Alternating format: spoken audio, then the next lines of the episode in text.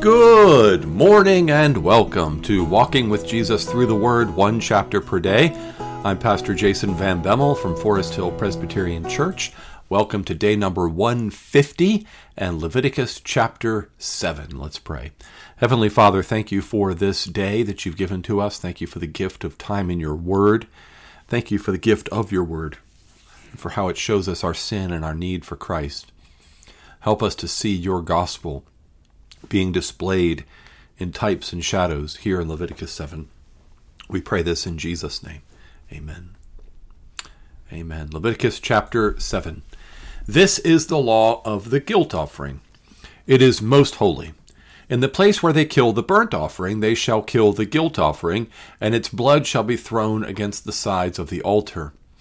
And all its fat shall be offered the fat tail, the fat that covers the entrails, the two kidneys with the fat that is on the loin, on them at the loins, and the long lobe of the river of the liver he shall remove with the kidneys. The priest shall burn them on the altar as a food offering to the Lord. It is a guilt offering. Every male among the priests may eat of it. It shall be eaten in a holy place. It is most holy. The guilt offering is just like the sin offering. There is one law for them. The priest who makes atonement with it shall have it, and the priest who offers any man's burnt offering shall have for himself the skin of the burnt offering that he has offered, and every grain offering offered, every grain offering baked in the oven, and all that is prepared on a pan or a griddle shall belong to the priest who offers it. And every grain offering, mixed with oil or dry, shall be shared equally among all the sons of Aaron. And this is the law of the sacrifice of peace offerings that one may offer to the Lord. If he offers it for a thanksgiving, he may offer with thanksgiving sacrifice, with the thanksgiving sacrifice, unleavened loaves mixed with oil, unleavened wafers smeared with oil, and loaves of fine flour well mixed with oil. With the sacrifice of his peace offerings for thanksgiving, he shall bring his offering with loaves of leavened bread, and from it he shall offer one loaf for from each offering as a gift to the Lord. It shall belong to the priest who throws the blood of the peace offerings, and the flesh of the sacrifice of his peace offerings for thanksgiving shall be eaten on the day of his offering. He shall not leave any of it until the morning. But if the sacrifice of his offering is a vow offering, or a free will offering, it shall be eaten on the day that he offers his sacrifice, and on the next day what remains of it shall be eaten. But what remains of the flesh of the sacrifice on the third day shall be burned up with fire. If any of the flesh of the sacrifice of his peace offering is eaten on the third day, he who offers it shall not be accepted, neither shall it be credited to him. It is tainted, and he who eats of it shall bear his iniquity. Flesh that touches any unclean thing shall not be eaten. It shall be burned up with fire. All who are clean may eat flesh. But the person who eats of the flesh of the sacrifice of the Lord's peace offerings, while an uncleanness is on him, that person shall be cut off from his people. And if anyone touches an unclean thing, whether human uncleanness or an unclean beast or any unclean detestable creature, and then eats some flesh from the sacrifice of the Lord's peace offerings, that person shall be cut off from his people. The Lord spoke to Moses, saying, Speak to the people of Israel, saying, You shall eat no fat of ox or sheep or goat, the fat of an animal that dies of itself, and the fat of one that is torn by beasts may not be put to any other use sorry, may be put to any other use, but on no account shall you eat of it. So you can put it to some other use, but you can't eat it. Verse 25 For every person who eats of the fat of an animal, of which a food offering may be made to the Lord, shall be cut off from his people. Moreover, you shall eat no blood whatever, whether of fowl or of animal, in any of your dwelling places. Whoever eats any blood, that person shall be cut off from his people. The Lord spoke to Moses, saying, Speak to the people of Israel, saying, Whoever offers the sacrifice of his peace offerings to the Lord shall bring his offering to the Lord from the sacrifice of his peace offerings. His own hands shall bring the Lord's food offerings. He shall bring the fat with the breast, that the breast may be waved as a wave offering before the Lord. The priest shall burn the fat on the altar, but the breast shall be for Aaron and his sons. And the right thigh you shall give to the priest as a contribution from the sacrifice of your peace offerings. Whoever among the sons of Aaron offers the blood of the peace offerings, and the fat shall have the right thigh for a portion. For the breast that is waved and the thigh that is contributed, I have taken from the people of Israel out of the sacrifices of their peace offerings, and have given them to Aaron the priest and to his sons as a perpetual due from the people of Israel. This is the portion of Aaron and of his sons from the Lord's food offerings from the day they were presented to serve as priests of the Lord. The Lord commanded this to be given them by the people of Israel from the day that he appoint, anointed them. It is their it is a perpetual due throughout their generations. This is the law of the burnt offering, of the grain offering, of the sin offering, of the guilt offering, of the ordination offering, and of the peace offering, which the Lord commanded Moses on Mount Sinai on the day that he commanded the people of Israel to bring their offerings to the Lord in the wilderness of Sinai. That is Leviticus chapter 7, and I apologize for my reading stumblings this morning. Let's pray. Heavenly Father, thank you for your word and help us to understand it clearly, we pray in Jesus' name. Amen. All right, a little off this morning, but uh, we're here in Leviticus 7, and uh, of course, we're using the ESV, and we're thankful that we can use esv.org from Crossway for our on screen text display. It's a great website using a lot of information from the ESV Study Bible. Also, I recommended this book one time earlier. I want to uh, recommend it again. Of course, there's no advertising. I'm not getting a cut of this. It's just a helpful book. Immanuel in Our Place, the Gospel or uh, Seeing Christ in Israel's Worship. It's part of an excellent series from P&R, Presbyterian Reformed Publishers, called The Gospel According to the Old Testament. This one's from Tremper Longman III. So, Immanuel in Our Place, a very helpful, very readable, easy to read, easy to understand book on all of these um, aspects of Israel's Old Testament worship and how it points to Christ.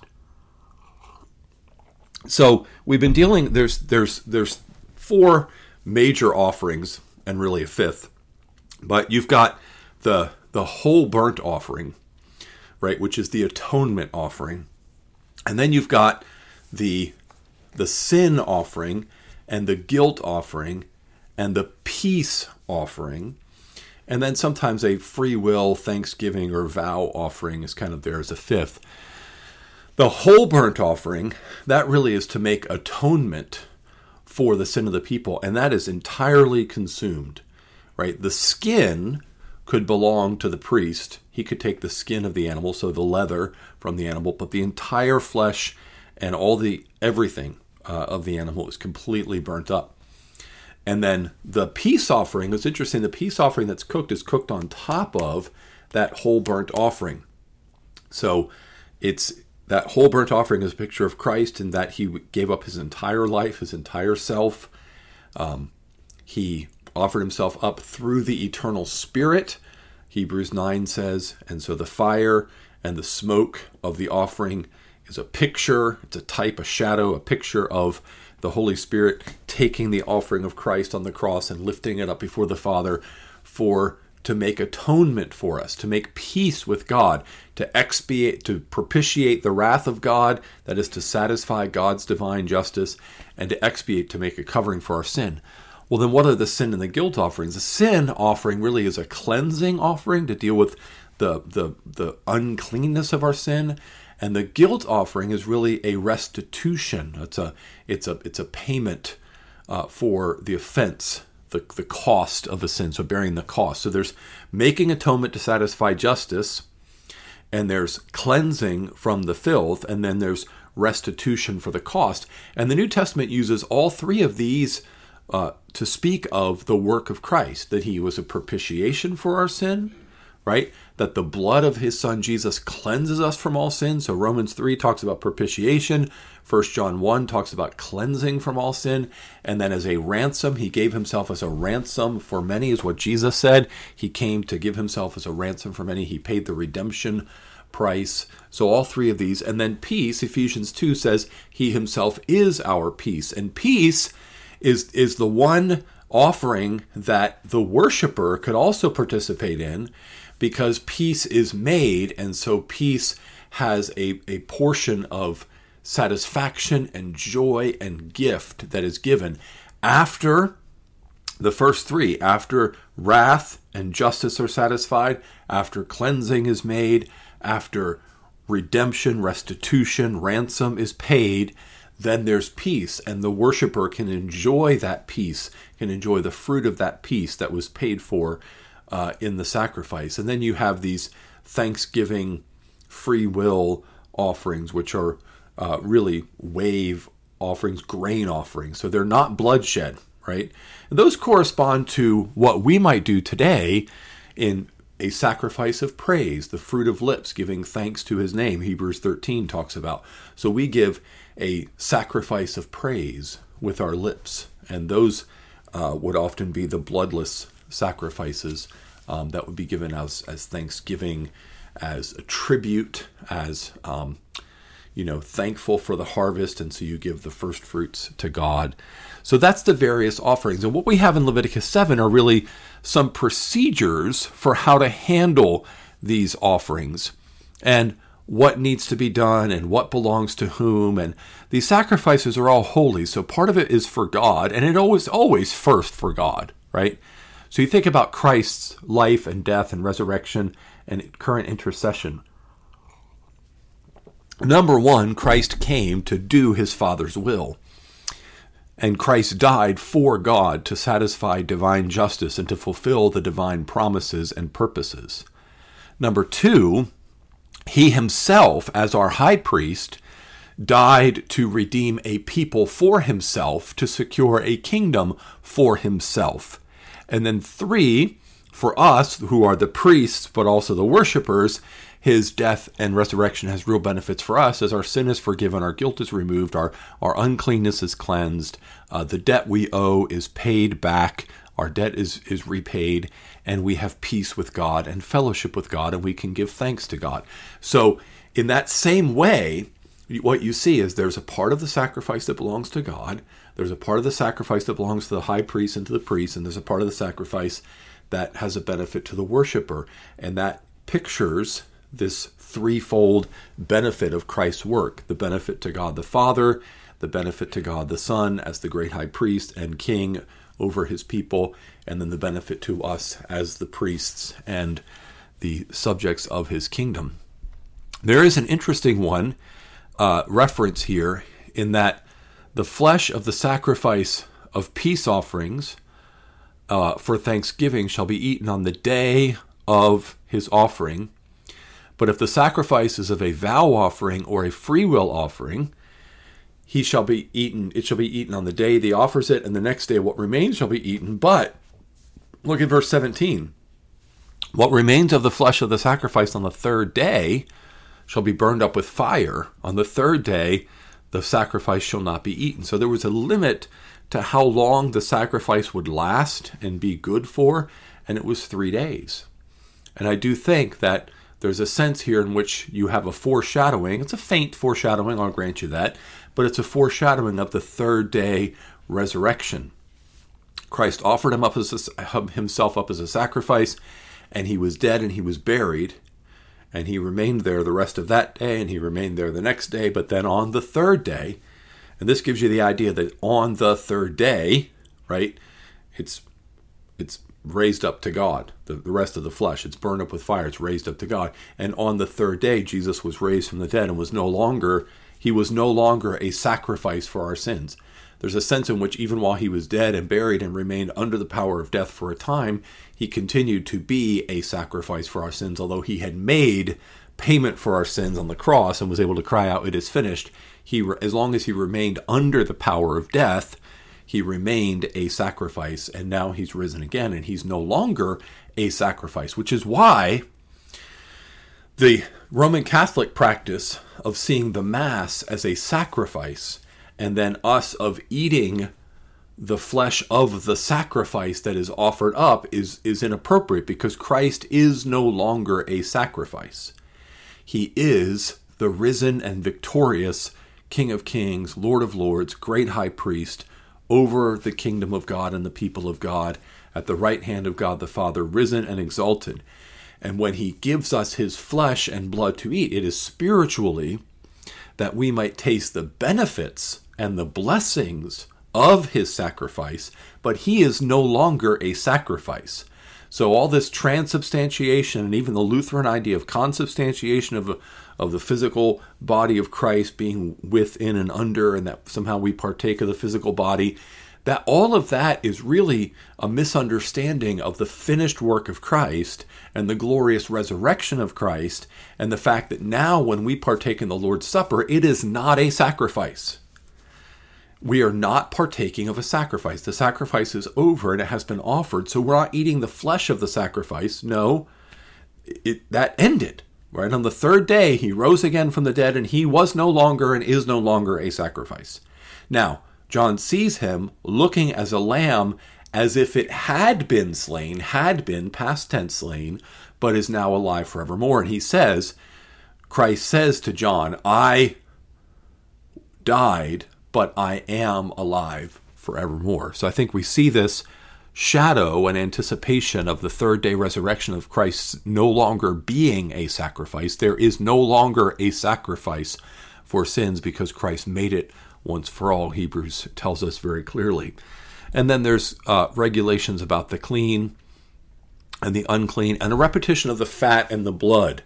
So this was a not just about the animals you brought to sacrifice, but any animal that could be used as a sacrifice, which is to say, any animal that you would eat, you were not to eat the fat, because the fat belonged to the Lord. Now, if there was an animal that just died on its own or that had to be killed for some other reason, maybe it was a flawed animal, it wasn't spotless, you could use its fat for other purposes, right? And animal fat has other purposes that you can use it for as you know lubricant and as an ingredient in soaps and things like that, waxes and things like that. But you cannot eat it because the fat belongs to the Lord, and that's the idea that we give God the best. The best that we have, we give to God. And then the blood, you don't eat at all because the blood is the life and the blood is the atonement, and you don't eat that. Uh, in a sense, that belongs to God too. God's the giver of life, and life belongs to God, and uh, blood is in the sacrifice, it's poured out around the altar. You don't drink it yourself because Christ offered up his blood for us as he offered up his life for us. So there's a lot of regulations here, and you can get lost in the details and think, wow, this was really precise and a lot of shedding of blood and a lot of separating of fat and a lot of burning up of leftover pieces. And why is God making them do all these details? It's because he's trying to show them how important it is to worship according to his word. So I think we have an establishment of what we call the regulative principle here. We worship according to his word. Now, the New Testament worship is no longer with these animal sacrifices, but we still worship according to the word. We remember that God is holy and that we should be holy in our conduct, especially in worship, we should be holy in our conduct.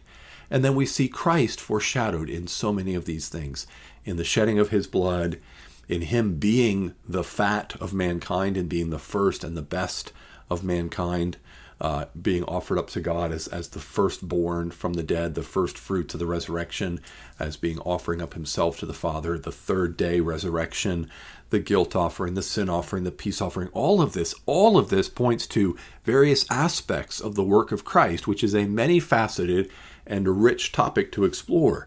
We say simple things like, Jesus died for my sins. Leviticus helps us unpack everything that that means with all of the details of the aspects of the sacrifice. Anyway, I hope help, is hopeful to you. It's been a fascinating study for me as we've dug in deep together. Let's pray. Father, thank you for this portion of your word. Write it on our hearts and show us Christ, that we might love him and be thankful for him and worship him. We pray this in Jesus' name. Amen. Amen. Well, tomorrow we're going to continue right on into Leviticus chapter 8 for day 151. Hope you can join us for that. Have a blessed day in the Lord.